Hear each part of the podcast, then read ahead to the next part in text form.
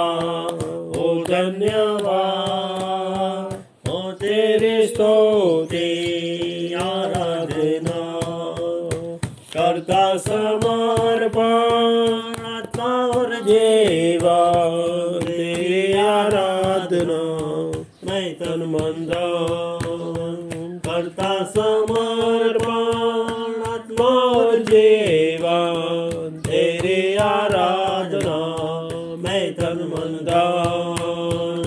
પવિત્ર આત્મા ઓ ધન્યવાદ.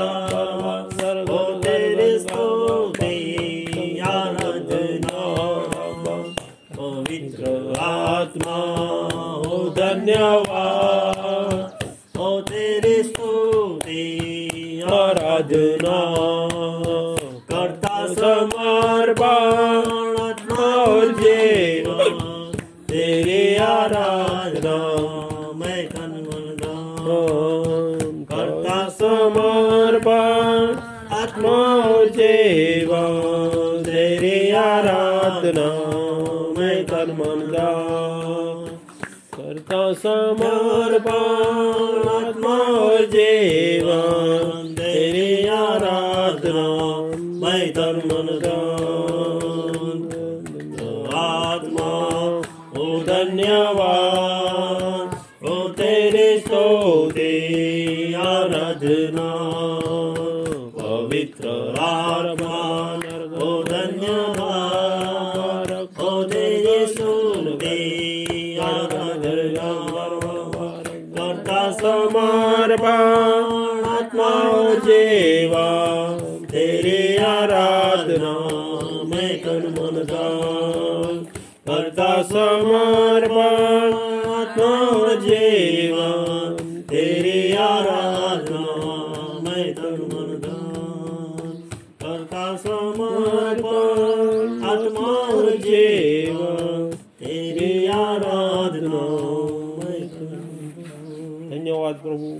મીટિંગ માટે પ્રભુ તમે સહાયતા કરો પ્રાર્થના કરી ધન્યવાદ પ્રભુ ધન્યવાદ પ્રભુ પરમેશ્વર આકાશ અને પૃથ્વીને બનાવનાર યહોવા પરમેશ્વર ઈશુ નાશ્રી પિતા પરમેશ્વર તમે આ જગ્યાએ પરમેશ્વર ઉતરી આવો પવિત્ર આત્મા દ્વારા પરમેશ્વર કાર્ય કરવા માટે પરમેશ્વર ઉડમાં લાંબા રીખેરાબા જનગર ગનગર ગસ્સી અરબરાબા પરમેશ્વર ખાસ પ્રાર્થના કરી છે આજની મીટિંગને પરમેશ્વર આશીર્વાદ કરો વચનની સ્ટડીને પ્રભુ ઈશુ નાશ્રી તમારા વચનથી તમારા સામર્થ્ય પરમેશ્વર હરેક હૃદયને પરમેશ્વર ભરી દો પરમેશ્વર એવી ખાસ પ્રાર્થના કરી છે હૃદયની અંદર ભરપૂરી તમારા વચનોની રહે પરમેશ્વર એની શિક્ષા સમજણ મનન જ્ઞાન બુદ્ધિ પરમેશ્વર આ વચનથી આવે પરમેશ્વર એવી ખાસ પ્રાર્થના કરી છે પરમેશ્વર.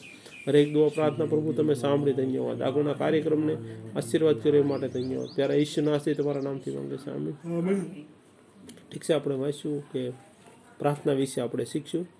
ઘણા ટોપિકો આપણે શીખતા હોઈએ છીએ પરંતુ થોડુંક પ્રાર્થના વિશે આજે શીખશું કે આપણે અલગથી ઘણીવાર શીખ્યા નથી પ્રાર્થના વિશે પરંતુ આજ આપણે આપણી પાસે સમય છે. આપણે વાંચ્યું તો પહેલો થીસલો નોકી અને એમાં છે પાંચ અગિયાર ને સત્તર કલમ. અહીંયા થીસલો નોકીની જે મંડળી છે એને પાઉલ શિક્ષા આપે છે.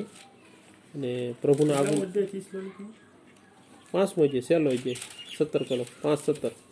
પહેલો થીસલો નોકી પાંચ સત્તર નિત્ય પ્રાર્થના કરો. બસ અહીંયા આપણે જોઈ છીએ કે આપણી સ્ટડી ઘણી છે પરંતુ આપણે આમાં ઘણું શીખવા જેવું છે. સોળ કલમમાં કંઈ સદા આનંદ કરો નિત્ય પ્રાર્થના કરો દરેક સંજોગોમાં આભાર સ્તુતિ કરો.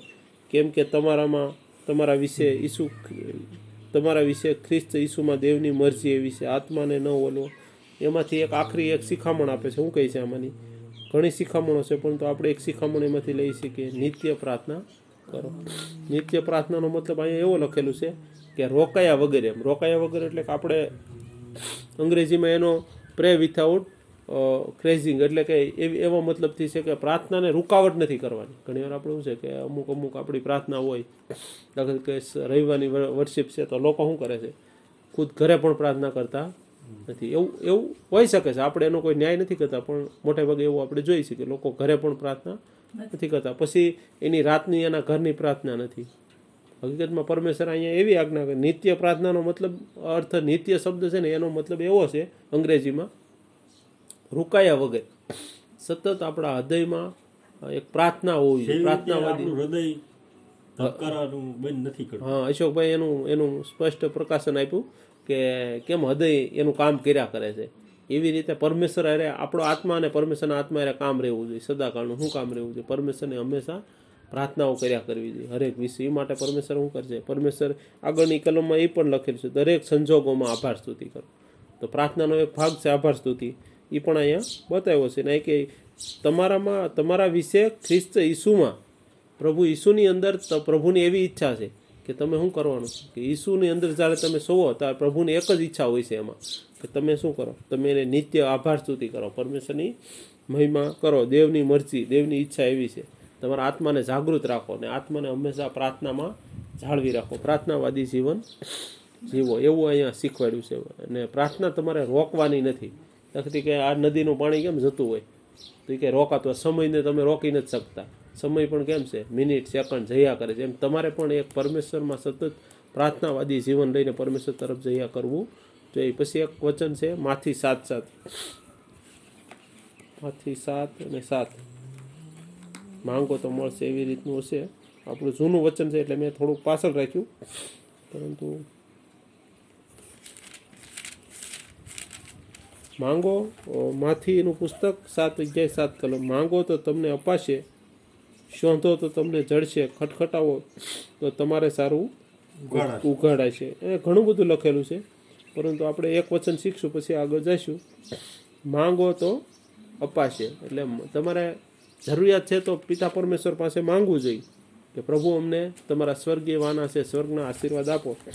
શોધો તો જડશે. કાંઈ વસ્તુ આપણી ખોવાઈ ગઈ હોય તો આપણે શું કરીએ છીએ? એને ગોતી પછી જ જડે છે. કે એમને જડતી છે પણ આપણે શું કરીએ છીએ? એ વસ્તુ તો છે. પણ તો આપણે એને ગોતવી પડે છે. માંગવાની વસ્તુ એવી છે કે હાવ સરળ છે. માંગો તો આપશો કે નહીં આપો? હા કે ના? સોંધવામાં તો તમને ખબર છે કે પડેલી જ છે મારી વસ્તુ, છે જ તે. એ એવી વસ્તુ છે સોંધવાની. અને આગળ એક ત્રીજો ટોપિક છે. ખટખટાવો તો દ્વાર ઉઘેડા છે. ખટખટાવાનો મતલબ તમારે સો ટકાના પ્રવેશ લેવાનો છે. સો ટકા આ વસ્તુ લેવાની છે. એટલે તમને ખબર છે કે આપણા મિત્ર છે અને એના ઘરે ગયા છીએ આપણે. તો દરવાજો પર ઠકઠક એ માટે કરી છે કે દરવાજો ખોલવાના છે, આપણો અવાજ આપીને જવાબ આપવાના છે. આ ત્રણ પ્રકારની પ્રાર્થના છે. એ ત્રણ પ્રકારની પ્રાર્થના બહુ ગહન છે. આપણે એકવાર સ્ટડી કરીને મેં તમને શીખવાડી હતી. ફરીવાર ફરી વાર એકવાર એવો સમય રહેશે ત્યારે આ સ્ટડી પાછી ફરી કરશું કે માંગવાનો મતલબ શું છે? તો માંગવાનો મતલબ યાકૂબની પત્રીમાં લખેલું છે. અ, શોધવાનો મતલબ પણ આપ્યો અને ખટખટાવવાનો પણ લખેલ. સોંધવાનો મતલબ એવો છે કે એક સિદ્ધ થઈને આપણે બે બેઠી જવું. પ્રેરિતોના કામમાં જો લોકો બેઠા હતા એ પણ એક પ્રાર્થનાનો ભાગ છે. એ લોકો એક ચિત્ત થઈને બધા બેઠા હતા. કે પ્રભુ પવિત્ર આત્મા ને અમે અહીંયા અમને પ્રભુએ કીધું છે એટલે પ્રભુ આપશે એવી વાટ સાથે બેઠા હતા. એટલે વાટ જોવી એવી રીતનું. ને ખટખટાવો. ખટખટાવાનો મતલબ છે દાનિયલે જ્યારે પ્રાર્થના કરી ત્યારે દાનિયલે કેવી પ્રાર્થના કરી હતી? સતત દસ દિવસ સુધી પ્રાર્થના કરી. એક ને એક વિષય લઈને. આપણે જ્યારે કોઈ વિષય લઈને એક ધારા બેસી જાય, તો એ પ્રાર્થના કઈ ગણવાની? ખટખટાવો ટાઈપની એટલે આનું પાછું તમને સરળ રીતે જ્યારે સ્ટડી થાય ત્યારે હું પ્રાર્થના વિશે શીખવાડી જાય. હવે આઠમી કલમ પણ જોઈ, આપણો વિષય નથી. એ ક્વેશ્ચનમાં આપણે સમજી ગયા, પરંતુ આગળ આપણે જોઈશું. કેમ કે જે હરેક માંગે છે તે પામે છે. મેળવવાનો રસ્તો એક જ છે. આપણે શું કરવું પડે? વસ્તુ જોતી હોય તો આપણે માંગવી જ પડે. એમ પ્રભુ શીખવાડે છે. તો અમુક જે જરૂરિયાતો છે, એની માટે શું કરવું જોઈએ હૃદયમાં નથી બોલ્યા કરવાનું. તો પરમેશ્વર પાસે પણ માંગવાનું. કેવી કેવી વસ્તુ માંગવાની છે? તો પરમેશ્વર જે આપણે આપી શકે એવી, આપણી માટે રાખેલી. પછી તમે જરૂર વગરની વસ્તુ માંગો એ ખોટી વાત છે. એવું નહીં, પણ જે વસ્તુની તમારે ખરેખર જરૂરિયાત છે પિતા જાણે છે, એને તમે કહી શકો. તો આપણે એમ માંગવું જોઈએ, એને જે શોધે છે, તેને જડે છે. એટલે ગોતવા જશે, તો જ એને જડવાનું છે. આપણી ગમે વસ્તુ ખોવાઈ ગઈ, ઘરની સાવી, તો આપણે ખબર છે કે એટલા મુકાઈ ગઈ, તો આપણને ખબર છે સો ટકા મળી જશે. એવી રીતે આપણે જે ખટખટાવે તેની સારું ઉઘાડાશે ઉગાડવામાં આવશે. તો દરવાજા ઉપર કોઈ માણસ જ્યાં લગી કોઈ ખટખટ ખટખટ અવાજ નહીં કરે, ત્યાં લગી કોઈ પણ પ્રકારની ખોલવામાં આવશે નહીં. નવ કલમમાં કહે તમારામાં એવું કયું માણસ છે જે જો તેનો દીકરો તેની પાસે રોટલી માંગે તો તેને પથ્થર આપશે? એટલે કોઈ માણસ પોતાના સંતાન માટે એમ. ઈશ્વર પણ, ઈશ્વર એક આખી દુનિયાનો પિતા છે. તો એ આપણે આપણા સંસારિક રીતે આપણે આપણે જો સંતાનની માટે શું કરીશું? એ રોટલી માંગે તો શું કરીશું આપણે શું કહીશું અહીંયા? દીકરો રોટલી માંગે તો આપણે એને નાનો પથ્થરો ખાવા આપીએ છીએ. તો એને ખાવાની જે જરૂરિયાત છે એ રોટલી જ આપણે એને આપી જે જરૂર છે. એટલે પરમેશ્વર આપણે જે જરૂરિયાત છે, રોટી ખાવા પીવાની જે કંઈ ધંધો, રોજગારી બધું પ્રભુ આપશે. દસમી કલમમાં કહી, જો એ સા, માછલું માંગશે તો એને સાપ આપશે. માછલી એટલે કે એ બાળકને કંઈ ખાવા માટે, રોટી ને મચ્છી, એ એક ખોરાક છે, એમ જાણો? એની વિશે આપણે કરવાની જરૂર નથી કે મચ્છી ના ખાવી જોઈએ ને. જે લોકો ખાતા હોય છે ખાય છે ને, બધા લોકો ખાય છે. એવું આપણે કંઈ એમાં ઊંડાણમાં ખાવા પીવામાં, તો ટૂંકમાં ખાવાની વસ્તુ કંઈ પણ માંગશે. તો શું કરશે, એને કંઈ ખતરનાક વસ્તુ, ભયંકર વસ્તુ નહીં આપે. માછલી તો એની હમું એને સાપ નહીં આપે. સાપ એટલે એરું. એરું નહીં આને આપે, સમજાણું? તો જે લોકો જે ખાવા લાયક વસ્તુ છે એ જ એને પરમેશ્વર આપશે. તમે પરમેશ્વર પાસે જ્યારે માંગશો કે પ્રભુ, મારે આ વસ્તુ ખાવા પીવાની જરૂરિયાત છે. પ્રભુ સો ટકા આપશે. દસમી કલમમાં કહી છે, અગિયારમી કલમમાં કે તે માટે જો તમે ભૂંડા, એટલે આપણે કહેવા છીએ? શેતાનના દીકરા. ભૂંડાનો મતલબ ભૂંડા એટલે કે શેતાન. શેતાનના વસન છો. આપણે પ્રભુની આજ્ઞા માનતા નથી, પ્રભુ એને હાલતા નથી. આદમ દ્વારા જે લોકો ઉત્પન્ન થયા છે, એને પરમેશ્વર શું કહે છે? ભૂંડા છો. કારણ કે તમે ભૂંડા એટલે સંસારિક છો. તેમ છતાં શું કરો છો તમે? તમારા છોકરાને ઉત્તમ વાના આપો છો, સારા વાના આપો છો, આપવાનું ખબર છે તમને. તો તમારા આકાશમાંના બાપની પાસે જેવો માંગે છે, તેઓને કેટલા વિશેષ કરીને સારા વાના આપશે. એટલે વિશેષ કરીને, એટલે પરમેશ્વરે ખાસ કરીને હારી હારી વસ્તુ એની માટે રાખી છે. આકાશમાંના બાપે આકાશમાં આપણી માટે સારા વાના રાખ્યા છે ને જ્યારે આપણે માંગશું ત્યારે પ્રભુ આપણને આપશે. બારમી કલમ કહી છે, માટે જે જે તમે સાહો છો તો બીજા તમને કરે, તે તમે પણ તેઓને કરો. કેમ કે નિયમશાસ્ત્ર તથા પ્રબોધકની વાતનો સાર એ જ છે. તો આપણે આપણા જીવનમાં શું હોવું જોઈએ? કે આપણે જેવું જીવન આપણું છે, આપણે બારમી કલમ આપણા આપણે શિક્ષામાં નથી પરંતુ આપણે તો એને છીએ કે જે જે તમે ઈચ્છો છો, બીજા તમને કરે, તે તે તમે પણ તેઓને કરો. એટલે આપણે આપણે ખબર છે કે અશોકભાઈ પાસેથી મારા માન જોતું છે. તો અશોકભાઈને પણ મારે માનથી બોલાવવો જોઈએ. ઘણા લોકો એવા લોકો છે કે ઘણીવાર આપણા બેન હોય, ભાઈ હોય, તો આપણે એને હું તોસડાઈથી બોલાવતા હોઈએ. કે મગનભાઈ તો મગનો કહેવી, સમજાણું? પોપટ હોય તો પોપટીઓ કહી સમજાણું? પછી ઘણીવાર આપણે ભાઈ કે બેન નથી કહેતા. એ આપણો એક અસંસ્કાર છે.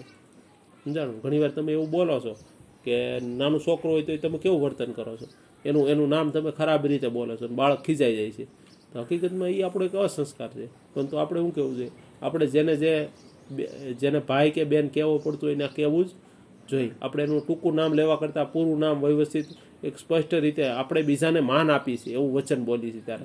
જો તમે એવું એવી રીતે નથી બોલતા, ત્યારે શું થાય છે? સામેની વ્યક્તિને માન નથી આપતા. એ પછી તમને કોઈ વડીલ તરીકેનું માન આપતું નથી. જ્યારે તમે એને માન આપશો, તો એ તમને માન આપશે. તમે એને પ્રેમ આપશો, તો પ્રેમ આપશે. તમે કોઈને ઉસીનું આપશો, તો એ તમને ઉસીનું આપશે. જેવું તમે આપશો, એવું તમને સામેનો વ્યક્તિ આપશે. અહીંયા એવું બતાવે છે. અને તે તમે પણ તેઓને કરો. આપણા જીવનમાં હોવું જોઈએ બીજા માટે ભલું કરવાનું. જ્યારે તમે બીજાનું ભલું કરશો, ત્યારે બીજા વ્યક્તિ તમારું ભલું કરશે. નિયમશાસ્ત્ર અને પ્રબોધકો, નિયમશાસ્ત્ર એટલે જે જૂનો નિયમ છે એવું જ શીખવાડે છે. અને પ્રબોધક એટલે પ્રભુના સેવકો, જે બધા થઈ ગયા, પ્રભુના ભક્તો. એણે આ જ વાતનો સાર કાઢ્યો છે, કે બાઇબલમાંથી આવો સાર નીકળે છે? એ વચન અહીંયા આપણે ઘણું બધું વાંચ્યું. હકીકતમાં આપણે શું કરવું જોઈએ? માંગવું જોઈએ પરમેશ્વર પાસે. પછી કંઈક શોધવું જોઈએ. ને ખટખટાવવું જોઈએ. સમજાણો? ખટખટાવવું એટલે દરવાજા ઉપર, પરમેશ્વરના દરવાજા ઉપર શું કરવું જોઈએ? પ્રભુ, પવિત્ર આત્મા મને આપો. પવિત્ર આત્માના આશીર્વાદ આપો. એ માંગવું જોઈએ. પછી આપણા જો આશીર્વાદો ખોવાઈ ગયા હોય, આપણે જીવનમાં આશીર્વાદ આવ્યો હોય એક અને બીજી વાર એવું લાગતું હોય કે પ્રભુ, આ બધું આશીર્વાદ ક્યાં આવી ગયું? તો એને ફરીવાર પાછા ગોતવા જોઈએ. પ્રભુને પણ ગોતવો જોઈએ. ને તમારે શું કરવું જોઈએ? પ્રભુના દરવાજા ઉપર ખટખટ ખટખટ કરવું જોઈએ કે પ્રભુ સ્વર્ગનો દરવાજો ખોલી દે, મારે સ્વર્ગમાં આવું છે. તમે સ્વર્ગની આશા નહીં કરો, માંગશો નહીં તો પ્રભુ સ્વર્ગમાં એમ જે તે વ્યક્તિને ગળવા દેતા નથી. પ્રકટીકરણના પુસ્તકમાં લાસ્ટમાં શું લખ્યું છે? કૂતરાઓ, ખૂનીઓ ખરાબ બધા ધંધા કરનારા, લોભીઓ, પછી ડરનારાઓ ભયભીત થઈ રહેના લોકો. એ કોઈ સ્વર્ગમાં જશે નહીં. આપણે અત્યારે લોકો કોરોના વાયરસ આવ્યો એટલે લોકો ડરી ગયા છે. અત્યારે ઘરે રૂમમાં બેસીને બરી ગયા છે. ઘણા વ્યક્તિ પોતાના ઘરવાળાથી બીવે છે. ઘણા વ્યક્તિ ઘરના પાડોશીઓથી બીવે છે. તો પ્રભુ કહે છે જે ડરશે બીકણો બીકણો સ્વર્ગમાં જશે નહીં. તો પ્રભુ આપણે આજ આપણે વચનથી વાત કરી કે તમારે કેવું જીવન? જીવવાનું જોઈશે. આપણે જોઈશું જે અર્મિયા દસ ને સાત. અર્મિયાની પુસ્તકમાં છે એક પ્રાર્થના એની વિશે આપણે જોઈશું. અર્મિયા દસ સાત.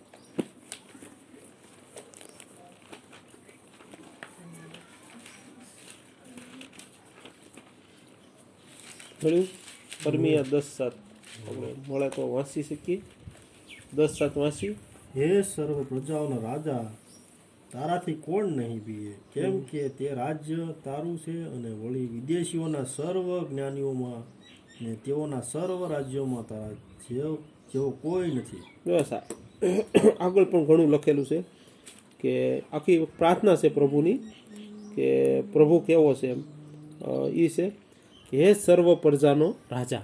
તો પરમેશ્વર કેવો છે? ખાલી એક નાનો એવો રાજા નથી ખંડિયો રાજા. ખંડિયો રાજા એટલે કે મોટો રાજા એનો ખંડ ભરે. દાખલા તરીકે અમરેલી જિલ્લાનો આપણે તાલુકા અધિકારી હોય કે સરપંચ હોય આપણે શું કરું? તાલુકામાં જવું પડે. તાલુકાના અધિકારીને જિલ્લામાં જવું પડે. જિલ્લાના અધિકારીને ક્યાં જવું પડે? એને હા સાંસદમાં જવું પડે અથવા તો ગાંધીનગર જવું પડે. ગાંધીનગરવાળાને ક્યાં જવું પડે? એને સીધું દિલ્હી જવું પડે. સમજો ને? એ જે અધિકારીઓ છે એને. પરંતુ જે મોટા જે વડાપ્રધાન હોય એને કોઈની હેઠે જવું પડતું? નથી. એવી રીતે વડાપ્રધાન જે આપણે જોઈ છે આપણી નજર એની આમ પરમેશ્વર વડાપ્રધાનોનો પણ વડાપ્રધાન છે. આ રાજાઓને નિયુક્ત પરમેશ્વર કરે છે. એટલે કહે છે એ સર્વ પ્રજાનો રાજા. હરેક પ્રજાને આગળ વધારવી કઈ પ્રજાને હાથે ઊંચી કરવી પરમેશ્વરના હાથમાં છે. એ તો પ્રભુ કો કેવો છે? હરેક સર્વ પ્રજાનો રાજા છે. ને પછી આગળ કહે તારાથી કોણ નહીં પીવે? એટલે હરેક પ્રજા, હરેક જાતિ પરમેશ્વરની ઈચ્છા હોય તો એ જાતિ વધે છે ને પરમેશ્વરની ઈચ્છા થાય તો એ જાતિનો નાશ પામે છે. એટલે દરેક લોકો એનાથી ડરે છે. કહે છે કેમ કે તે તે રાજ્ય તારું છે. અત્યારે શાસન કોણ કરે છે? પૃથ્વી ઉપર. પૃથ્વી ઉપર પરમેશ્વર શાસન કરે છે. પરમેશ્વર કહે તો જ શેતાન એના ઉપર કબજો જમાવે છે. સમજાણું? પરમેશ્વર કહે છે, શેતાન, નીકળ. ઈસુ મસીહ કહે છે, ઈસુના લોકો કહે છે, તો શું થાય છે? એ રાજ્યનો કબજો એ શેતાન છોડી દે છે.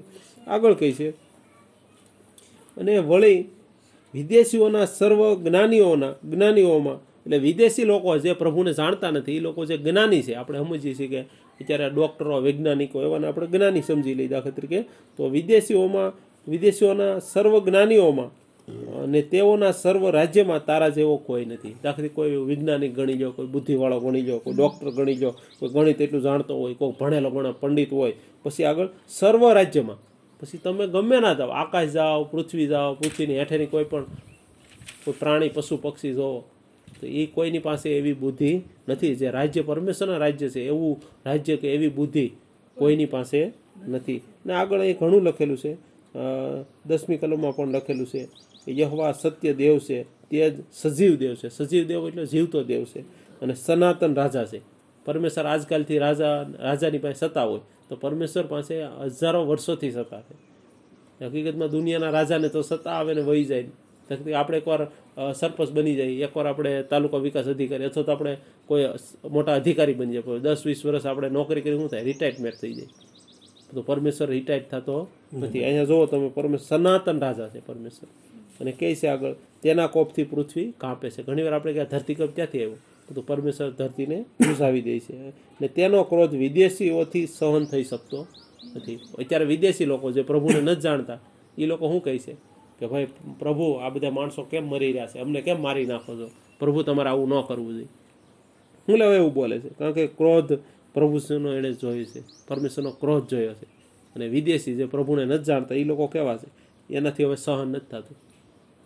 સમજાણું? ધરતીકપ થાય, કોઈ રોગચાળો ફાટી નીકળે આકાશમાંથી કંઈ એવો પદાર્થ પરમેશ્વર નુકસાનવાળો નાખે તો એનું કારણ શું છે? આ બધી વસ્તુ જે કંઈ છે, આમાં ઘણી વસ્તુ લખેલી છે. તમે છઠ્ઠો અધ્યાયથી વાંચી શકશો. છથી દસ તમે વાંચો અગિયાર કલમમાં પણ લખ્યું છે. ઘણું બધું પ્રભુનું ઈશુ પરમેશ્વરની મહિમા વિશે પ્રાર્થના અહીંયા છે કે પ્રભુ તમે કેવા છો એમ. તો એ પ્રાર્થના વિશે આપણે શીખ્યા કે હરેક હકીકતમાં પરમેશ્વરની આવી પ્રાર્થના આપણે કરવી જોઈએ. અર્મિયામાં આવી પ્રાર્થના લખેલી છે. આપણે હકીકતમાં કેવી પ્રાર્થના કરી? પ્રભુ મને રોટલી દઈ દે, મને શાક દઈ દે પ્રભુ મને ઓલું છે આપણે માંગવું જોઈએ બધું હકીકતની પ્રાર્થના કેવી હોય છે પરમેશ્વરની મહિમા થાય એવી. તો એ પરમેશ્વરની મહિમા થાય એવી પ્રાર્થના છે. તમે જોઈ ને કે તારું રાજ્ય છે, તું રાજા છો. તેવી મોટી વખાણ છે. તો પરમેશ્વરને એવી પ્રાર્થના ગમે છે. એવું આપણે અહીંયા શીખ્યા. ગીતશાસ્ત્ર ચોત્રીસ ને પંદર. જો વાંચો. ગીતશાસ્ત્ર ભજન સંહિતા ચોત્રીસ ને પંદર. પંદર ચોત્રીસ પંદર ન્યાયીઓ ન્યાયીઓ પર યહોવાની કૃપા દ્રષ્ટિ છે તેઓની અરજ પ્રત્યે તેના કાન ઉઘાડાશે હા ન્યાય એટલે જે ભક્ત છે પરમેશ્વરનો જે પરમેશ્વરની આજ્ઞા અનુસાર ચાલે એને ભક્ત કહેવાય કોઈ એમ કે હું ઈસુ ઈસુનો ભક્ત છું એમ ન માની લેવાનું એને ઈસુની આજ્ઞા પાલન કરવી પડશે ઈસુની આજ્ઞા પાલન કરે એની ઉપર ઈસુની ઈસુના દેવ યહવાની કોની યહવા પિતાની કૃપા દ્રષ્ટિ એટલે દયાની નજર છે. કેવી નજર છે? હા હકીકતમાં પરમેશ્વરના ભક્તો ઘણીવાર દુઃખી થઈ જાય કે પ્રભુ અમારે તો આવું થઈ ગયું પ્રભુ અમારે આવું થઈ ગયું પરંતુ પરમેશ્વરની આપણી ઉપર કેવી દ્રષ્ટિ હોય છે? કૃપા દ્રષ્ટિ હોય છે. પછી આગળ શું કહે છે? સોળમાં. એમાં એમાં. જેવો ભૂંડું કરે છે તેઓનું સ્મરણ પૃથ્વી નહીં નહીં એ અડધું વચન છે. એ અને બી. તેઓની અરજ પ્રત્યે તેના કાન ઉઘાડા છે. એટલે ધર્મીજન જ્યારે પ્રાર્થના કરે ને ધર્મીજન એટલે પરમેશ્વરનો ભક્ત. તો એ એની માટે પરમેશ્વર હંમેશા કાન ખુલ્લા રાખે છે. પાપી લોકો ગમે એટલી પ્રાર્થના કરે ને તૂટી જાય ને હાવ. તખત કે બાલના જે ભક્તો હતા એણે શું કર્યું? બાલના ભક્તોએ જ્યારે અ, અ, એલિયા ને બાલ બાલના ભક્તોએ શું કર્યું? એણે કીધું કે આપણે બલી ચડાવી ને બાલના ભક્તોએ બહુ મોટી ભેટ ચડાવી ને પછી શું કર્યું? બાલને બરકો કે બાલને અગ્નિ ઉતાર બાલ અગ્નિ ઉતાર પણ બાલે અગ્નિ ઉતારી નહીં. પછી હું એ લોકો પોતાના શરીરને કાપવા મળ્યા ને એમાંથી લોહીની નદી થઈ. પણ બાલ ઉતર્યો સમજાણ? જ્યારે જ્યારે એલિયાએ શું કર્યું? યહવાની પ્રાર્થના કરી કે બધું ધબોધબ ભરો એમ. પાણી, ત્રણ વાર પાણી રેડો ને આખું પલાળી ગયું ને એક મોટું તળાવ એ સાઈડમાં ભરી ગયું એક તળાવ જેવું એમ. થોડુંક એવું નાનું એવું, એક જગ્યા પણ પાણીથી ભરે કેટલું પાણી રેડ્યું છે? નીકળું પાણીમાં કર્યું? ને પછી એને પ્રાર્થના કરી. કે એલિયાએ પ્રાર્થના કરી. શું કીધું? યહવા આ તું વસ્તુ તને અર્પણ કરું છું. તમે ઉતરી આવો. તો યહવા પરમેશ્વર ઉતરી આવ્યો. શું કર્યું? પાણી ને અગ્નિ તે બધું એનો બધું હળગી ગયું બધું જેમ પરમેશ્વરે ટૂંકમાં એનો સ્વીકાર કર્યો. ભસ્મ કરી.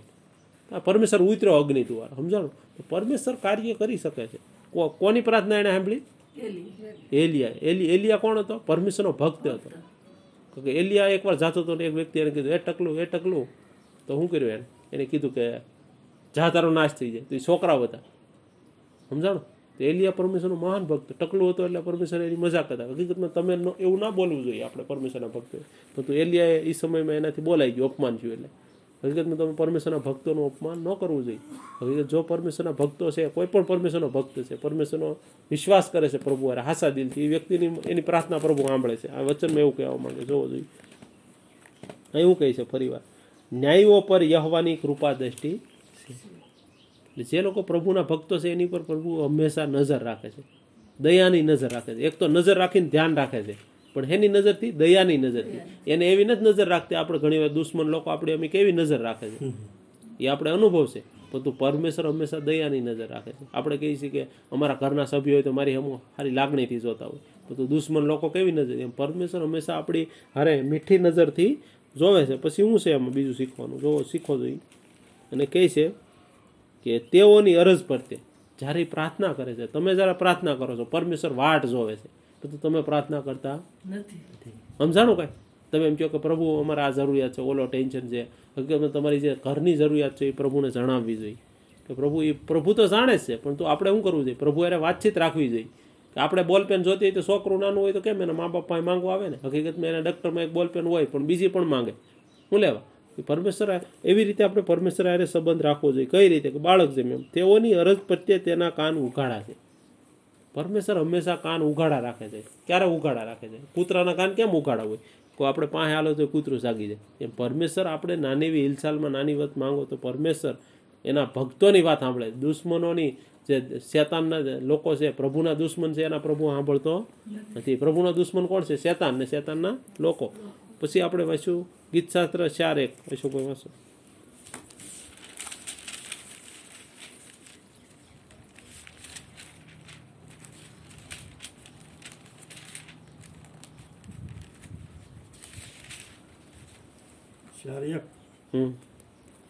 હે મને ન્યાય ઠેરાવનાર મારા દેવ હું વિનંતી કરું ત્યારે મને ઉત્તર દેજે. સંકટ વખતે તે મને છોડાવ્યો છે. મારા પર દયા રાખીને મારી પ્રાર્થના સાંભળજે. હમ એ પ્રાર્થનાની અસર શું પડે છે? પ્રાર્થનાથી શું થાય છે? સમજો ને એ વસન અહીંયા છે. હે મને ન્યાય ઠરાવનાર. તો પરમેશ્વર આપણને ન્યાય ઠેરવે છે. આપણે ઘણીવાર આપણે ઘણી ભૂલ કરી હોય, આપણે ગાળો બોલતા હોય બાંધતા હોય, જે કંઈ આપણામાં ઘણી ભૂલ હોય. પરંતુ કોણ આપણને ધર્મી કોણ ઠેરવે છે? પરમેશ્વરનો ભક્ત કોણે બનાવ્યો પરમેશ્વરે બનાવ્યો આપણથી આપણે બન્યા નથી, પણ પ્રભુ એવું કર્યું. કૃપા રાખીને આપણે એના ભક્ત બનાવ્યા છે. અને મારા દેવ, હું વિનંતી કરું, ત્યારે મને ઉત્તર દેજે. આપણે હંમેશા એમ પ્રાર્થના કરી કે પ્રભુ મારી પ્રાર્થના તું સાંભળજે. પછી કહે છે, સંકટને વખતે તે મને સોડાયો છે શા માટે પ્રાર્થના એ કરે છે? કે પ્રભુ એને સોડાવ્યો હતો. જ્યારે પ્રભુ આપણે સોડાવે છે, ત્યારે આપણે શું કરવું જોઈએ? આપણે ગીત ગાવું જોઈએ કે પ્રભુ સંકટ વખતે તું મને સોડાવીશું, એમને સોડાવજે પાછો. ને કહે છે, મારા પર દયા રાખીને મારી પ્રાર્થના સાંભળજે. પરમેશ્વર આપણી પર દયાની નજર રાખે છે, એટલે આપણી પ્રાર્થના સાંભળે છે. એક તો આપણે ધર્મી બનાવે છે પછી શું કરે છે? આપણી ઉપર દયા રાખે છે. દયા રાખીને આપણી પ્રાર્થના આપણે દયા વગરનો નથી દેવ. સમજાણો? દયા પરમેશ્વરનું પહેલું લક્ષણ છે. એટલે આપણે હું શું કરવું જોઈએ? પરમેશ્વર પાસે હંમેશા જ આવવું જોઈએ. કારણ કે દયાનો દેવ છે. એટલે આપણે એને પ્રાર્થના કરવી જોઈએ. ગીતશાસ્ત્ર સાસઠ ને એક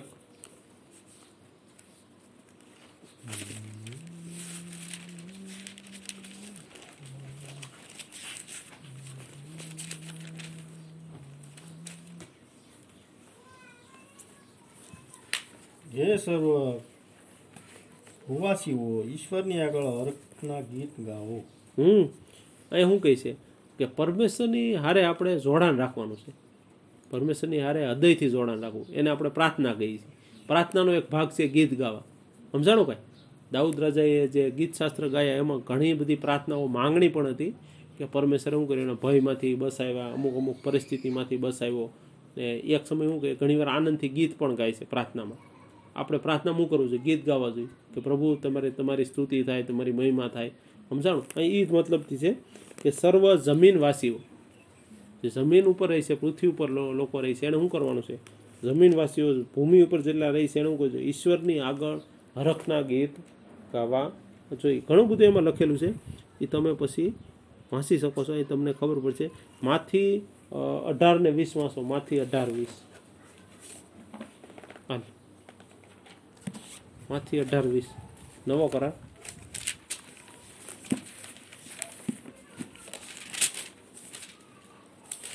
કરારમાંથી અઢાર વીસ. કેમ કે જ્યારે બે અથવા ત્રણ મારા નામે એકઠા થયા થયેલા હોય ત્યાં તેઓની વચમાં હું છું. હા તો આપણે એક એક ચિત થઈને માંગવું જોઈએ. શું કરવું જોઈએ? એક ચિત થઈને. હા એ સંખ્યા થોડી ઘણી ઓછી છે તો પ્રભુ એનો કોઈ ના નથી પાડતો. સમજાણું કઈ તમને? કેટલા જણા છે? એ માટે જો પરમેશ્વર કહે છે કેમ કે જ્યાં બે અથવા ત્રણ બે બે વ્યક્તિ તો મિનિમમ ગમે ના હોય ને ન હોય? તમે ખુદ એક ઊભા હોય ત્યારે કોઈ વ્યક્તિ હોય. બે જણા થઈને પ્રાર્થના કરો. ઈસુ મસીહ એ માટે શું કર્યું? ઘણી ઘણી જગ્યાએ બે બે જોડી કરીને લોકોને મોકલે કલેશિયા ચર્ચની સ્થાપના કેવી રીતે થાય? બે કે ત્રણ જણા ભેગા થઈ જાય એ લોકો પછી પ્રાર્થના દુઆ કરે. શું થાય? આવનારા વર્ષોમાં હજારો લોકો આવે. એ શા માટે આવે છે? કે એકઠા થાય છે ત્યારે શું કહે છે એ એક મન થાય છે. હંમેશા પ્રભુના બાબતોમાં ભેગું થવું હોય તો આપણું મન ક્યાં હોવું જોઈએ? પ્રભુની હારે કેન્દ્રિત હોવું જોઈએ. જ્યારે તમે એકસિત થઈને એમાં ભેગા થાવશો ત્યારે શું થાય છે? એની વચમાં પ્રભુ ઉતરી આવે છે. એક મન થાય ને ત્યાં પ્રભુ ઉતરી આવે છે. એ જો અહીંયા લખેલું છે અઢાર કલમથી. વાંચો ગોપાલભાઈ અઢારથી. હું તમને નિશ્ચય કહું છું કે જે કંઈ તમે તમે પૃથ્વી પર બાંધશો તે આકાશમાં બાંધશે, બંધાશે અને જે કંઈ તમે પૃથ્વી પર છોડશો તે આકાશમાં છોડાશે. વળી, હું તમને કહું છું કે જો પૃથ્વી પર તમા તમારામાંના બે કંઈ પણ વાત સંબંધી એક ચિતના થઈ માંગશો, તો મારા આકાશમાંના પિતા તેઓને માટે તે પ્રમાણે કરશે, કેમ કે જે જ્યાં બે તથા ત્રણ મારે નામે એકત્ર થયેલા હોય, ત્યાં તેઓની વચમાં હું છું. હા, તો એ જ્યાં લોકો ભેગા થાય છે, પ્રભુના લોકોની સંગતિ છે, બે કે ત્રણ લોકો શું કરે છે? એક સીટ થઈને આવે છે પ્રભુ પાસે. ને પ્રભુ શું કરે છે? ને પ્રભુ શું કહે છે, એની રીતે કહે છે, હું આકાશમાંના બાપને એ તમારી માટે કાર્ય કરશે. તમારા પ્રશ્નોનું તમને એમ થતું હોય કે મારા પ્રશ્નો કેમ હલ થાય? પરંતુ જ્યારે તમે મંડળીમાં આવો છો, મંડળીમાં ભેગા થવાનું મૂલ્ય એટલે છે કે પ્રભુનું યારે એકચિત થઈને જે મંડળી પ્રાર્થના કરશે ને આવું થયું, મંડળી વધશે, મંડળીમાં કાર્ય થશે, લોકોના પણ, વિશ્વાસી લોકોના પણ કાર્ય થશે બીજું કહે છે પૃથ્વી ઉપર બાંધવું. પૃથ્વી ઉપર બાંધવાનું એટલે પૃથ્વી, આ પૃથ્વી છે. આપણે આપણે ઘર બનાવ્યું. તો આકાશમાં આપણું ઘર બની જાય. સમજાણું કાંઈ? એનો અર્થ એ રીતે. તમે એક મકાન બનાવો છો, તો આકાશમાં પણ તમારું મકાન બને. એનો મતલબ તમે અહીંયા જો કંઈ સારું કામ કરો છો, તો સ્વર્ગમાં પણ તમારું પ્રતિફળ ત્યાં જમા થઈ જાય. તમે અહીંયા કંઈ પણ પ્રકારની ખરાબી કરો છો, તો હું તે સ્વર્ગમાં પણ એ તમને મળતું. તમે બીજાને પાપ માફ આપી દો તો ત્યાં પણ તમને પાપ માફી મળી જાય અહીં તમે દાન આપો તો ક્યાં મળે? ત્યાં ઉપર દાન મળે. પરમેશ્વરના રાજ્યમાં એવું છે. અહીંનું અહીંનું રાજ્ય, અહીંનું વસ્તુ છે એ આપણે ઘણું આંખે દેખાય છે. તો નથી દેખાતી એ પણ દુનિયા છે. એને સ્વર્ગ કહેવામાં આવે. એ પ્રભુ આપણે શું કરશે? એ વસ્તુ પણ આપણને પ્રભુ આપી શકે છે. એ વસ્તુ અહીંયા આપણે શીખવા મળ્યું. કે આપણે એક ચિત્ત થઈને માંગવું જોઈએ. એક ચિત્ત નહીં એક આપણું ચિત્ત છે એ પ્રભુમાં બેહાડવું જોઈએ. બે વ્યક્તિ કે ત્રણ વ્યક્તિ, એક કુટુંબ એટલે ગામમાં ખાલી બે વ્યક્તિ કોણ હોય? પતિ પત્ની હોય ને? એનું બાળક હોય ને? કદાચ બાળક ન હોય ને બે જણા પ્રાર્થના કરે તો ત્રણ જણા એ થઈ જાય. જો પ્રાર્થના નહીં કરે તો એ બેમાંથી ત્રણ નહીં થાય. અને હરેક સમસ્યા છે ને એ કંઈક ને કંઈક ઊભી રહે. તો ત્રણેય જણા એક થઈને પ્રાર્થના કરશે ને, તો એક ચિત્ત થઈને માંગશે તો આખું ગામ એની પાસે આવશે. કે ભાઈ આ વ્યક્તિ પાસે જઈ, હાલો અમને બીમારીમાંથી હાજર પણ આજો કેન્સર હટાવી દે. આ ભાઈ આ વસ્તુ ભૂત કાઢી શકશે. પણ એક ચિત્ત થઈને થશે ત્યારે આ વસ્તુ થશે. આપણે જોઈ. ગીત સત્ર સો, એક, બે, ત્રણ, ચાર ને પાંચ. ખાલી વાંચી લો કારણ કે લાંબુ થશે ને એટલે ગીત શાસ્ત્ર સો. એક, બે, ત્રણ, ચાર, પાંચ. રે સર્વ દેશો, યહોવાની આગળ જય જયકાર કરો, આનંદથી યહોવાની સેવા કરો, ગાતા ગાતા તેમની આગળ આવો. યહોવા તે જ ઈશ્વર છે, એમ તમે માનો. તેમણે આપણને ઉત્પન્ન કર્યા છે અને આપણે તેના જ છીએ. આપણે તેના લોકો તથા તેના ચારાના મેઢા છીએ. આભાર માનતા માનતા તેના, તેમના દ્વારોમાં અને સ્વ સ્તવન કરતા તેમના આંગણામાં હું તેમનો આભાર માનીને તેમના તેમના નામે ધન્યવાદ આપો. કેમ કે યહવા ઉત્તમ છે. તેમની કૃપા સર્વકાળ અને તે, તેમની સત્યતા પેઢી દર પેઢી ટકી રહે છે. હમ. તો અહીંયા શું છે? એક પ્રાર્થના છે. હકીકતમાં પરમેશ્વરને આપણે કેમ પ્રાર્થના કરવી જોઈએ? તો પરમેશ્વરને પ્રાર્થના એવી રીતે કરવાની છે કે સ્તુતિ, મહિમા આપી. તો આમાં પરમેશ્વરની મહિમા લખેલી છે. એમાં ઘણી બધી મહિમા છે. જુઓ તમે. કઈ રીતે કરવાનું છે? સઘળા દેશ. બધાય દેશના લોકો શું કરો, ઈસુની, પરમેશ્વરની આગળ, ઈસુની આગળ શું કરો, જય જયકાર કરવાનું છે. પછી શું કહે છે કે યહવા દેવ છે એમ માનવાનું છે. આપણને ઉત્પન્ન કર્યા છે એમ માનવાનું છે. આપણે એના ચારાના મેઢા મેઢા એટલે ઘેંટું. ને આભાર આપતા આપતા એના ભાગળમાં. ભાગળમાં એટલે પરમેશ્વરનું જે મંદિર છે, પરમેશ્વરના જે રાજ્ય દરબાર છે, એમાં આપણે દાખલ કે કઈ રીતે થવાનું છે? પ્રભુને માન, આભાર આભાર આપતા આપતા. એમનો ન્યાસ એને શ્રાપિત નથી કરવો, પ્રભુ તારામાં આવ્યો એટલે મને આમ થઈ ગયું. ઘણી વાર આપણે પ્રભુ પાસે આવી તો કેવા દુઃખી થઈને આપી હકીકતમાં પ્રભુ એવું માંગતા નથી. આપણી પ્રાર્થનાનો ફોલ્ટ આપણને દેખાણો. પછી આગળ કહી છે, સ્તવન કરતા. સ્તવન એટલે પરમેશ્વરનું ગીત ગાવું, ખુશીથી. આનંદ કરતા કરતા. ગીત ગાતા ગાતા પરમેશ્વરની પાસે આગળ શું કરવું જોઈએ આંગણામાં. પ્રભુના આંગણામાં આવવું જોઈએ. પ્રભુના લોકોને મળવું હોય ત્યારે આપણે શું કરવું જોઈએ એકબીજાએ? હંમેશા આનંદથી આ કાર્ય કરવું. જોઈએ યહવા ઉત્તમ છે અને તેની કૃપા સર્વકાળ ટકે છે અને તેની સત્યતા પેઢી દર પેઢી છે. યહવા પરમેશ્વર સનાતન દેવ છે. આજકાલનો નથી, આપણે નતા ત્યારનો દેવ છે. તો અહીંયા આપણે જોઈ ગીત છત્ર આઠ. આઠ વાંચીએ. બે કે ત્રણ છે, પૂરું કરશું આપણે આગળ.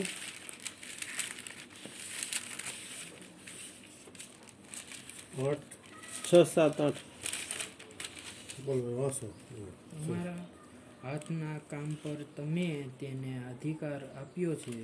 તેના પગ તળે તમે બંધુ મૂક્યું છે. એટલે સર્વ મેઢા તથા ઢોર હા રાની પશુઓ પણ આકાશના પક્ષીઓ સમુદ્રના માછલા હા સમુદ્રમાં જે કંઈ ચાલે છે તે બધું તમે તેની સત્તા નીચે મૂક્યું છે. હમ અહીંયા જો પરમેશ્વરની પાસે કેટલી સત્તા છે એમ. ને એ જોઈશે તારા હાથના કામ પર તે તેને અધિકાર આપ્યો છે, તેના પગ તળે તે સઘળું મૂક્યું છે, એટલે સર્વ મેઢા એટલે કે ઘેટા તથા ઢોર અને આ રાની પશુઓ પણ. જ્યાં ઈસુ મસીહ વિશે લખેલું છે કે પરમેશ્વરે મનુષ્યને એટલે કે ઈસુ મસીહને આવી રીતે બનાવેલો છે. ને હવે ઈસુ મસીહમાં આપણે આવ્યા છીએ. આપણે પણ એની સમાન બની ગયા છીએ. સર્વ કંટ્રોલ આપણને આપ્યો છે. અહીંયા કહીશી કહે છે કે તારા હાથના હાથના કામ પર તે તેને અધિકાર આપ્યો છે. તેના પગ તળે સંઘળું મૂક્યું છે. એ ઈશુની મહિમા થાય છે કે ઈશુ કેવો છે એમ. એની વિશે આપણને જાણવા મળશે. એની હેઠે શું છે? આકાશના પક્ષી, સમુદ્ર, માછલા બધુંય એના અંડરમાં છે. એ વચન અહીંયા આપણે શીખ્યા કે ઈસુ મસીહને ખરેખર મહિમા આપણે આપીએ, પણ ઈસુ મસીહ કેવો છે? તો એ મહિમા વખતે આવા શબ્દો બોલવા જોઈએ. એ પ્રાર્થનામાં આપણે એવું શીખ્યા. ફિલિપી ચાર, છ, સાત. ફિલિપીનો પત્ર.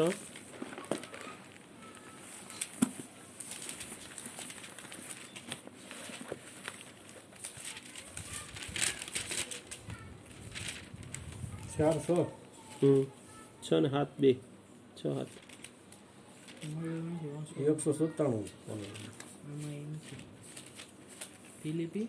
ચાર કશાની ચિંતા ન કરો. દરેક બાબતમાં પ્રાર્થના તથા વિનંતીઓ વડે આભાર સુધી તમારી અરજો દેવને જણાવો. આગળ. અને દેવની શાંતા શાંતિ જે સર્વ સમજ શક્તિની બહાર છે તે ખ્રિસ્ત ઈસુમાં તમારા હૃદયને તથા મનોને સંભાળી રાખશે. અહીંયા તમે જોવો છો કશાની ચિંતા ન કરો. ઘણીવાર આપણે પ્રાર્થના નથી કરતા. તો હું કરતા હોઈએ છીએ? ચિંતા. હા પરમેશ્વર ચિંતા કરવા નથી કહેતા પણ બીજું કંઈક કાર્ય કરવાનું કહે છે. એની આમ ઉલટું છે. તમે પ્રાર્થના કરો એમ. અહીંયા કહી છે દરેક બાબતમાં. હરેક બાબતમાં. કાંઈક હા દાખલા તરીકે પછી કાનમાં સીધા ગુમડું થઈને પ્રાર્થના કરી. પ્રોબ્લેમ આવે એને પ્રાર્થના કરી. કંઈક તકલીફ થાય ને એની પહેલાં હરેક બાબતમાં હરેક બાબતમાં તમારે ટેન્શન આવવાનું છે. હરેક બાબતનું ટેન્શન આવે છે ને? ખાવું પીવું તો કે રોટલી તો કે રોટલો કેમ નથી? રોટલો તો કે મરશું કેમ નથી? નાની નાની વાતમાં જરૂરિયાત છે ને? નાહવામાં પ્રોબ્લેમ છે ખાવામાં પ્રોબ્લેમ છે ઉઠવામાં પ્રોબ્લેમ છે. હરેક બાબતમાં. હરેક બાબતમાં પરમેશ્વર અહીંયા આપણે શીખવાડ્યું હરેક બાબતની તારે ચિંતા છે. હરેક બાબત ચિંતા પ્રભુ જાણે છે. તો પ્રભુ એની બારે શું કીધું હરેક બાબતમાં શું કરો તમે? ઉઠવું, બેઠવું, ચાલવું, ઉઠવું, દરેક બાબતમાં શું કરવાનું છે? પ્રાર્થના કરવાની છે પ્રભુને. વિનંતી કરવાની છે. કે પ્રભુ, વિનંતી કરી છે પ્રભુ. તમે ઉપર અમારી ઉપર અનુગ્રહ, દયા કરો. પણ વિનંતી એટલે હાવ આમ નમ્રતાથી કે પ્રભુ, તમે કરો એમ નહીં. આદેશ નથી. માંગણી છે આપણી.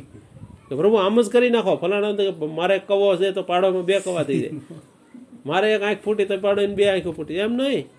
પ્રભુને એવી એવી માંગણીઓ, ભલામણો નહીં. એવી પ્રભુને કહેવાનું છે કે, પ્રભુ, તમે અમારી પર દયા, અનુગ્રહ કરો. માંગણી માંગવાની છે. માંગણી વસ્તુ છે.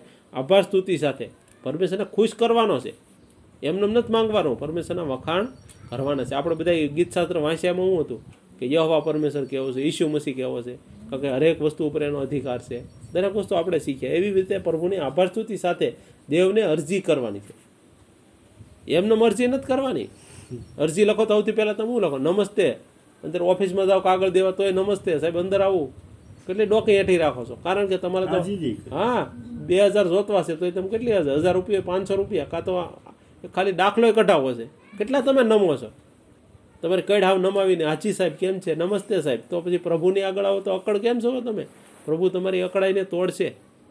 જો સરકારી અધિકારી અકળાઈ તોડી નાખતો હોય તો પ્રભુ તો એનો પણ પ્રભુ છે. એને સત્તા ઉપર બે હાડેને ઊભો કરે છે. ઘણા લોકોને તમે જોયા કે એ સત્તા ઉપર હતા, અત્યારે નથી. એનું કારણ શું થયું? પ્રભુ એને ઉતારી મૂકે છે. આગળ કહી છે, સાત કલમ, દેવની શાંતિ. જ્યારે તમે પ્રાર્થના કરો, પરમેશ્વરને હારે રહો છો ત્યારે શું થાય? તમારા જીવનમાં એક શાંતિ આવે છે. એ શાંતિ પ્રભુ આપવા માંગે છે. જે સર્વ સમ સમજ શક્તિ બહાર છે. આપણું મગજ અવડ્યું છે. પરમેશ્વરે એ મગજને બનાવ્યું છે. આપણી ઘણી સમજણ બુદ્ધિ હોય છે. પરમેશ્વર એનો યુઝ કરવાનો જ કીધો. તો તું એની સામે યુઝ કરવાનું નથી કીધું. આપણે સમજ શક્તિ એટલે આપણે હાલવું સાલવું ઉઠું બેઠું દિમાગનો, આંખોનો બધાનો ઉપયોગ જ કરવાનો. પરંતુ પરમેશ્વરના રાજ્ય માટે આપણે એમનો ઉપયોગ કરવાનો છે. એ જોઈશી કે શાંતિ જે સર્વ સમજ શક્તિની બહાર છે. આપણી સમજણમાં આપણે આવતી નથી કે દેવની શાંતિ શું છે એમ. આપણે તો આપણી શાંતિ ગોચતી હતી કે બસ મારે આ થઈ જાય તો મને શાંતિ. હકીકતમાં દેવ તો તમને મોટી શાંતિ આપવા માંગે છે. દાખલા કે આપણે ખબર નથી કે ઈશુ આપણે સ્વર્ગમાં લઈ જાય. એવી આપણે ખબર નથી પડતી. હકીકતમાં જો તમે ઈશુ પર વિશ્વાસ કરો ત્યારે શું થાય છે? તમને શાંતિ અહીંયા મળે છે. અને સ્વર્ગમાં પણ શાંતિ મળે છે. એટલે દેવનું કયું કરો છો ત્યારે આશીર્વાદ મળે છે. તમારી બુદ્ધિથી તમે ઈસુ ઉપર વિશ્વાસ ન કરી શકો. પણ વિશ્વાસથી ઈસુ ઉપર વિશ્વાસ કરો છો તમે. તમારી અંદર વિશ્વાસ છે એટલે. ને આગળ કહી છે, તે ખ્રિસ્ત ઈસુમાં તમારા હૃદય અને મનોની સંભાળ રાખે. જ્યારે તમારા હૃદયમાં અને મનમાં જે તકલીફ છે, એમાં શાંતિ નથી. હકીકતમાં પ્રભુ કહે છે કે એ હરેક શાંતિ હું આપી શકું છું. એ શાંતિ હું આપીશ. એ તને ખબર નહીં પડે. એવી તારા હૃદયમાં અને મનમાં શાંતિ આવે. પાડોશમાં બેઠો હોય છે, એને ખબર નહીં હોય. એ તમને જોઈને સીડા છે, ખીજાતો હોય છે, રાયડો પાડતો હોય છે. તો કે એના જીવનમાં શાંતિ નથી, પણ તમારા હૃદયમાં તમે બીજા લોકો કહે કે ભાઈ આની કરતાં તો આ પાડોશમાં સારી રીતે રહે છે, કારણ કે એના હૃદય અને મનમાં શાંતિ. તમને પણ અહેસાસ થાય છે કે આ બેન જેમ લડાઈ ઝઘડા કરે મારે કરવાની જરૂર નથી. તમારા હૃદય મનને શાંતિ પ્રભુએ આપી છે. અને તમે સ્વર્ગમાં પણ પ્રભુ એ જ આરામ વિશ્રામ આપવાની ઈચ્છા રાખે. યોહાન ચૌદ છ વાંચો ગોપાલભાઈ.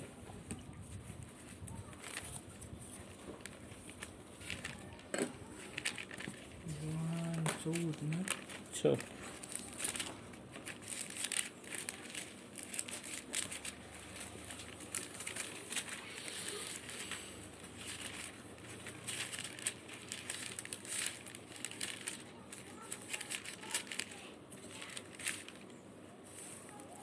છ તેને કહે છે માર્ગ તથા સત્ય તથા જીવન હું જ છું. મારા આશ્રય વિના પિતાની પાસે કોઈ આવતું નથી. તો પરમેશ્વરને જ્યારે આપણે પ્રાર્થના કરીએ છીએ ત્યારે આપણે સમજવું જોઈએ કે પ્રભુ કોણ છે? પ્રભુ આપણે જીવન આપવાવાળો પરમેશ્વર છે? આપણે સત્ય આપવાવાળો પરમેશ્વર છે? એ સિવાય કોઈ સત્ય બતાવવાનું નથી. અત્યાર સુધી કોઈ આવ્યા આપણે સત્ય બતાવ્યું? કોઈ માર્ગ બતાવ્યો કે પરમેશ્વર પાસે જવું હોય તો હૃદયથી આમ પ્રાર્થના કરવી? તો પરમેશ્વર ઈસુ મસીહ છે. એ શું છે એ દેવ છે. આપણે એની પાસેથી આ શીખવું જોઈએ ને એ જ પિતા પાસે લઈ જાય છે. બીજા કોઈ લઈ જઈ શકશે બીજા તમને ક્યાં લઈ જાય? એ તમને ખબર છે. બે રસ્તા છે. એક સ્વર્ગનો અને એક નરકનો. એક તમને નરકમાં લઈ જાય છે એક સ્વર્ગમાં. સ્વર્ગમાં ઈસુ મસીહ લઈ જાય. તો હંમેશા એની ઉપર ધ્યાન રાખીને પ્રાર્થના કરી. પછી કહે છે લુક ત્રેવીસ ચોત્રીસ.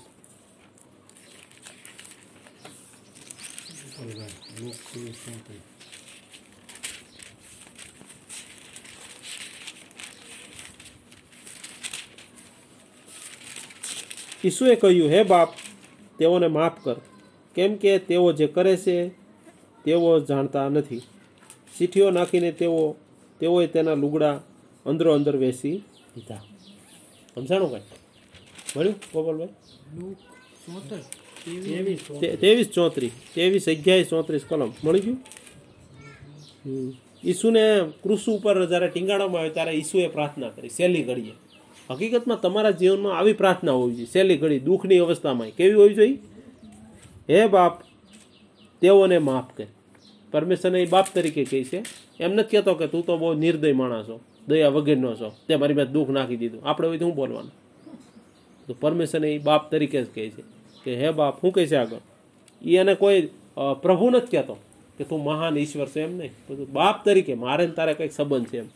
એ મિનિંગ છે અને કહે છે આગળ તેઓને માફ કરે. એટલે જેણે મારું ખરાબ કર્યું એને માફ કરે. માફી હંમેશા બીજાને આપવાની પ્રાર્થના કરી જોઈએ. પરમેશ્વરે કેવું છે કે પિતા આણે ખરાબ કર્યું, એને તમે માફી આપી દો. હું માફી આપી દઉં. હું એને માફ આપું, તમે પણ માફી આપો. એવી રીતે આપણે બોલવું જોઈએ. પછી શું કહે છે? કેમ કે તેઓ જે કરે છે તે જાણતા નથી. કારણ કે એને પિતા પરમેશ્વરની કોઈ ખબર પડતી નથી. એ લોકો માટે પરમેશ્વર તો એટલે તમે એને માફી આપો. પરમેશ્વર પાસે માફીની પ્રાર્થના કરવી જોઈએ. મને માફ કરો, બીજાને પણ માફ ચીઠી નાખીને તેઓ તેના લુગડા માહે માહે વેસી દીધા. એના કપડાં પણ ઈસુના ખેંચી લીધા. સમજાણું? આપણને તો કંઈક બીજું નુકસાન તો પહોંણ થાય પણ આપણા કપડાં કાઢ લે એ પહોંણ થાય. તો આપણે મારી મારીને પાડી દઈએ. તો એની જગ્યાએ ઈસુ મસીના કપડાં જે એને રાજા સાઈ જેવા કપડાં પહેરાવ્યા હતા. રાજા જેવા. હા એ જબો પહેરાવ્યો હતો. એ બધું વર્ણન પછી વાંચ્યું. પણ ટૂંકમાં ઈસુના શેલી ઘડીના કપડાં પણ લઈ લીધા. ઈસુ એવું કર્યું? સેવા એને જીવ તો લેતા જ હતા ઈસુને ખબર છે? ભાલા મારી એનું લોહી નીકળતું હતું. એને ખબર છે આ મને મારી નાખવા ટીંગાડે, પણ મારા કપડાં લઈ લેશે ત્યાં તો ઈસુ શું કીધું? એને માફી આપો. હંમેશા આપણી પાસે માફીનો આત્મા હોવો જોઈએ. એ પ્રભુ અહીંયા આપણને શીખવાડે છે. પહેલો રાજા બાવીસ પાંચ. પહેલો રાજા બાવીસ પાંચ.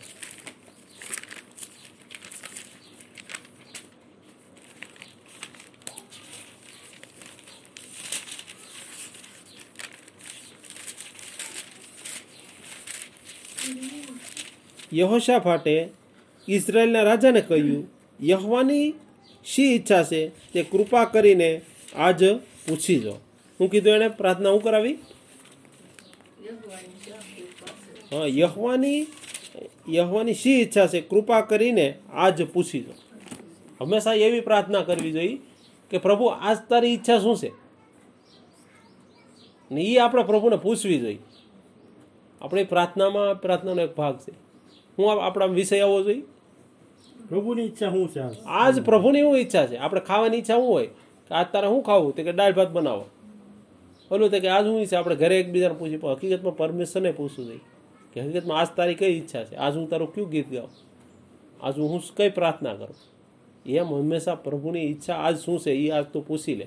પ્રાર્થનામાં હંમેશા એ પૂછવું જોઈએ કે પ્રભુ આજ તારી ઈચ્છા કઈ છે? આજ હું કેવું ગીત ગાઉં? કઈ રીતે હું રહું?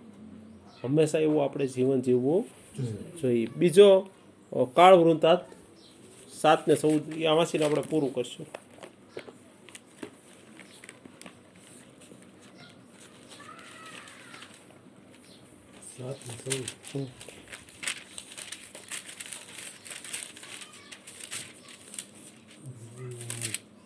ત્યારે જો મારા લોકો જેઓ મારા નામથી ઓળખાય છે તેઓ નમી જશે અને પ્રાર્થના કરીને મારું મુખ શોધશે અને પોતાના દુષ્ટ માર્ગોથી ફરશે તો હું આકાશમાંથી તેને તે સાંભળીને તેઓના પાપ માફ કરીશ અને તેઓ તેઓના દેશને સાજો કરીશ. ઠીક છે. ઘણું બધું લખેલું છે. તમે એ સાતમો જે વાંચ્યો. ત્યારે સાત કલમમાં હું કહીશ, ચૌદ કલમમાં. ત્યારે જો મારા લોક, એટલે એવો જ એની માથે સંકટનો સમય આવશે મરકીના દિવસો આવશે, ત્યારે શું કરવાનું છે આપણે? એની વિષય લખ્યું ત્યારે જો તમારી ઉપર મરકીના દિવસ આવે, ત્યારે મારા લોકોએ શું કરવાનું છે? મારા લોક જેવો મારા નામથી ઓળખાય છે. આપણે કોના? પરમેશ્વરના નામથી ઓળખાય છે. કે ઈસુ આપણે શું કે ઈસુવાળા કહે છે બધા શું કહે ઈસુવાળા. પછી શું કહે કે આપણે ખ્રિસ્તી, કે ઈસુ ઈસુ ખ્રિસ્તનું નામ છે, એટલે આપણે ખ્રિસ્તી લોકો કહે છે. એટલે આપણી માટે આ વચન છે. આ શું કહે છે અહીંયા? કે જેઓ મારા નામથી ઓળખાય છે, તેઓ નમી જશે. આપણે એક ઝાડવું કેમ નમી જાય? એમ હંમેશા પરમેશ્વર આગળ નમ્ર બની જવું પડશે. આમ અકટટ નહીં. પરમેશ્વરની આગળ નમવાનું છે, ઘૂંટણ નમાવાના છે, પ્રાર્થના કરવાની છે, ડોકી નમાવી. પછી નમ્ર અંદરથી હૃદયથી બનવાનું છે. ડોકી એમ નથી કરવાની. ડોકી રાખીને આમ ત્રાહી એકે જો એમ નહીં, કાતર મારે એમ નહીં. અંદર હૃદયની અંદર નમ્રતા હોવી જોઈએ. નમ્રતા કાંઈ બહારથી ન દેખાય. ને પ્રાર્થના કરીને મારું મુખ સોન છે. પ્રાર્થના પછી પરમેશ્વરનું વચન ગોતવાનું છે. પ્રભુ, હું પ્રાર્થના કરું, કંઈક તું મને વચન સંભળાય. પ્રભુ, હું પ્રાર્થના કરું, કંઈક તું બાઇબલમાંથી વચન સંભળાય. કોઈક વ્યક્તિ મને મને એ પ્રભુના વચન વિશે વાત કહી અથવા તો વાંચું તારે મને સંભળાવવું જોઈએ. મારા કાનમાં સીધી સીધું સંભળાવવું જોઈએ. એવી રીતે આપણે નમ્ર બની પરમેશ્વરને આગળ ઘૂંટણ ટેકીને પ્રાર્થના કરવી, નમ્રતાથી કરવી જોઈએ પ્રાર્થના કરી એનું વચન ગોતવું જોઈએ ને પોતાના દુષ્ટ માર્ગોથી ફરવું જોઈએ. શું કરવું જોઈએ? હા, પાપના માર્ગ, દુષ્ટના માર્ગ આપણે છોડી દેવાનો. શેતાનના રસ્તે આપણે હાલવું ન જોઈએ. પછી આગળ કહે છે, તો હું આકાશમાંથી સાંભળીશ. વ્યક્તિ આ ત્રણ કામ કરવા પડશે. ત્રણેય કામ કરશે ત્યારે પરમેશ્વર સાંભળશે અને પછી શું કરશે? સાંભળી તેના પાપ માફ કરી. પહેલાં પહેલો પ્રભુ શું કામ કરશે? પાપ માફ કરશે અને પછી એના દેશને સાજો કરશે. આપણા દેશને એટલે આપણે જે રહી છે, આપણું કુટુંબ, આપણું ઘર, ને આપણો આજુબાજુનો હરેક વિસ્તાર. એમને સાજાપણું ઇન્ડિયાને નહીં મળે. એમ ઇન્ડિયા નહીં હાજુ થાય. એમ કોરોના વાયરસ વિશ્વમાંથી નહીં જાય.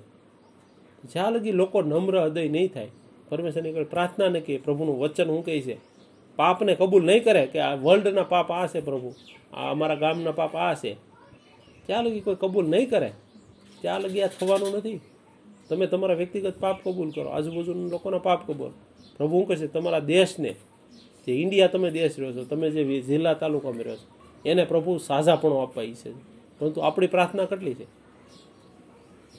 આપણે પાપની માફી માટે કેટલી પ્રાર્થના કરી કે પ્રભુ, અમ- અમારા પાપ માફ કરો, અમારા વડવાના પાપ કરો, અમારા ગામના પાપ માફ કરો. માંગ્યું તમે? એ માંગવું જરૂરી છે. નમ્ર બનીને માંગ્યું? તો પ્રભુનો વાયદો છે. પ્રભુ તો એ કાર્ય કરવાનો જ છે. તમારે એનું વચન ગોતવાનું છે આજ. કે પ્રભુનું વચન આજ મને શું કહે છે? આપણે આજ પ્રાર્થના, આજ પ્રભુની કઈ ઈચ્છા છે? પ્રભુની ઈચ્છા એવી નથી કે માણસો મરે એમ. સમજાણ? આજ પ્રભુની ઈચ્છા નથી કે આ કોરોના વાયરસ વધતો જાય ને ઇન્ડિયાના લોકો મરી જાય. પ્રભુ તો કહે છે, તમે વધો વધો વધો.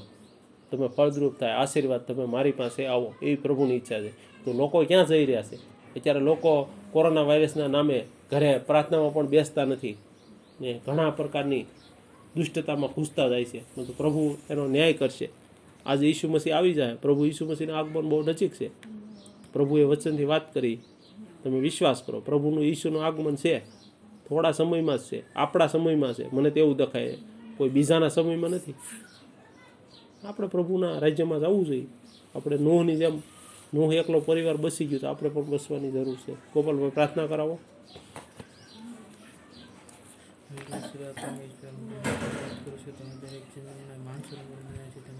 પ્રભુજી તમે અમને અહીંયા ભેગા થવા માટે પ્રભુજી, તમે સહાયતા મદદ કરી, તે માટે ધન્યવાદ કરું છું પ્રભુજી. જે તમે અમારી સહાયતા મદદ કરી છે તે માટે ધન્યવાદ કરું છું જે વચન સહાયતા મદદ કરી છે તે માટે ધન્યવાદ કરું છું પ્રભુજી આ કર્મ પ્રભુને તમે આશીર્વાદ કરો પ્રભુજી અહીંયા બેઠેલ હરેક વ્યક્તિ ઉપર પ્રભુજી તમે તમારો આત્મા અંદર તે માટે ધન્યવાદ કરું છું પ્રભુજી હાલેલુયા હાલેલુયા હાલેલુયા ધન્યવાદ ઈસુ મસીહના નામથી આમીન આમીન આમીન આપણે ગીત ગાઈશું પછી રજા લઈશું ગીત ગાઈ ઓલું કયું ગીત ગાવું મામા નહીં ગયા આજ તમારે ગાવાનું છે ગોપાલભાઈનો અવાજ સરસ છે પ્રભુને પસંદ છે આજ મુક્તિ દિલાય યશુ નામ શાંતિ દિલાય યશુ નામ બોલો મુક્તિ દિલાય યશુ નામ શાંતિ દિલાય યશુ નામ યશુ દયા કા બહેતા સાગર યશુ ગંગા કવૈતા સાગર ઈશ્વર દાતા મહાન ઈશ્વર દાતા મહાન બોલો મુક્તિ દિલાય યશુના શાંતિ દિલાય યશુના બરાબર વાહ બોલો મુક્તિ દિલાય યશુના શાંતિ દિલાય યશુના में तूने जन्म लिया यीशु चरणी में तूने जन्म लिया यीशु सोले पर गया विश्राम सोले पर गया विश्राम बोल मुक्ति दिलाए यीशु शांति दिलाए यीशु नाम। दिलाए यीशु शांति दिलाए यीशु नाम वेश कृपा करना हम पर वेश कृपा करना हम है पापी नादान हम है पापी नादान बोलो मुक्ति दिलाए यीशु नाम शांति दिलाए यीशु नाम बोलो मुक्ति दिलाए यीशु नाम शांति दिलाए यीशु नाम को मिटाने हम सबके पापों को मिटाने यीशु आ बलिदान यीशु आ बलिदान बोलो मुक्ति दिलाए यीशु नाम शांति दिलाए यीशु नाम को न बहाया क्रूस पर अपना को न बहाया सारा चुकाया दाम सारा चुकाया दाम बोलो मुक्ति दिलाए यीशु રામ શાંતિ દિલાએ સુનાવ રબ્બા રખન રગન જરગાન સુનાવ રગન ધન્યવાદ ઈશુ ધન્યવાદ ઈશુ. આજના મિટિંગ માટે પ્રાર્થના કરી આશીર્વાદ થઈ જાય. ધન્યવાદ પ્રભુ પરમેશ્વર. આજની મિટિંગને પ્રભુ તમે આશીર્વાદ કરો પરમેશ્વર. ખાસ કરીને પ્રાર્થના કરી છે ઓનલાઈન પરમેશ્વર. જે લોકો સાંભળી શકે પરમેશ્વર એમની માટે પણ ખાસ પ્રાર્થના કરી છે પરમેશ્વર. લોકો સાંભળે સમજે તમારા રસ્તે ચાલી શકે પરમેશ્વર. એની માટે ખાસ પ્રાર્થના કરી છે પરમેશ્વર. તમે કહ્યું કે તું એ દેશ જાતિ માટે પરમેશ્વર તું પ્રાર્થના કર. દરેક પાપો માટે પરમેશ્વર તો એ દેશ જાતિ બસી જશે પરમેશ્વર. આજના દિવસે પરમેશ્વર તમે અમારી સાથે આ કોરોના વાયરસની બીમારીના મરકીના સમયમાં પરમેશ્વર તમે કહ્યું કે મારા લોકો મારી તરફ ફરશે અને મને પ્રાર્થના કરશે, પાપને કબૂલ કરશે, તો હું એ દેશને હું બસાવી દઈશ, એને હું સાજો કરી, હું એને સંગાઈ આપી પરમેશ્વર. અમૂલી કામ માટે ખાસ પ્રાર્થના કરે અમૂલી કામ પરમેશ્વર બસી જાય પરમેશ્વર. આવનારા દિવસોમાં પરમેશ્વર મૂર્તિ પૂજાની શક્તિ, પ્રભુ ઈશ્વરના નામથી પરમેશ્વર અમે ખંડિત કરીએ છીએ પરમેશ્વર.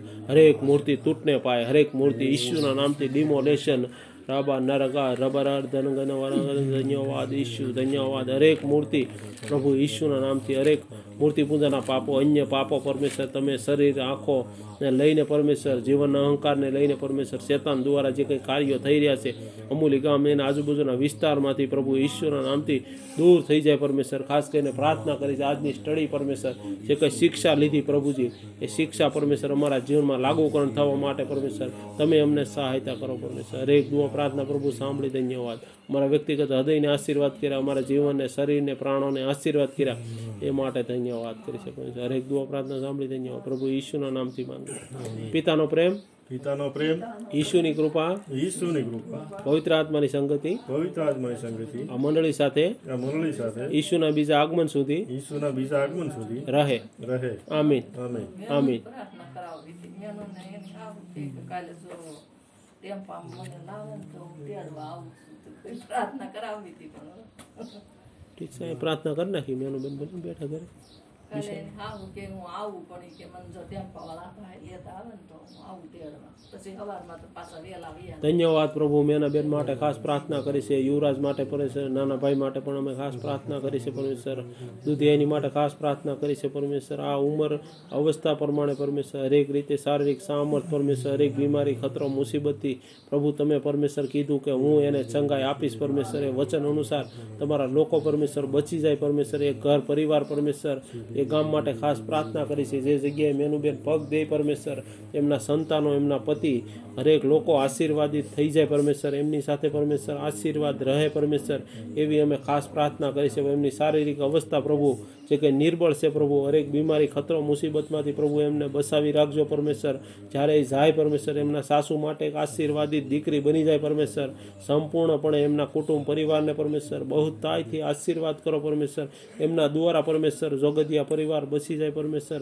એમના દ્વારા વંઢેરા ગામ ઓડબન લાંબા, રીખેરાબાઈ જનગર ગનગરગસ સિયારાબરાબા પરમેશ્વર, રાજુલા ડિસ્ટ્રિક્ટ, જાફરાબાદ ડિસ્ટ્રિક્ટ, એમના સંતાનો દ્વારા, એમના દ્વારા પરમેશ્વર આશીર્વાદ, એમના પતિ દ્વારા થઈ જાય, એમના પતિને પણ પરમેશ્વર મન, બદલો પરમેશ્વર જીવતા ઈશુને જોવા માટે એમના એ સાસુનું મન પણ બદલો એ પ્રાર્થના કરાવવા આવે પરમેશ્વર. એમને હરેક વિરોધો, અવરોધો એના જીવનમાંથી દૂર થાય પરમેશ્વર.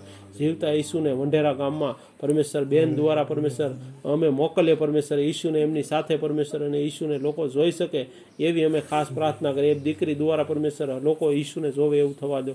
હરેક પ્રકારની બીમારીથી પરમેશ્વર એમને બસાવી રાખો, એમના સાસુને આવવા માટેનું મન આપ્યું, એ માટે ધન્યવાદ એમના સાસુને સંપૂર્ણપણે સાજાપણું આપો પરમેશ્વર, સંપૂર્ણપણે એમને સુરક્ષા આપો પરમેશ્વર.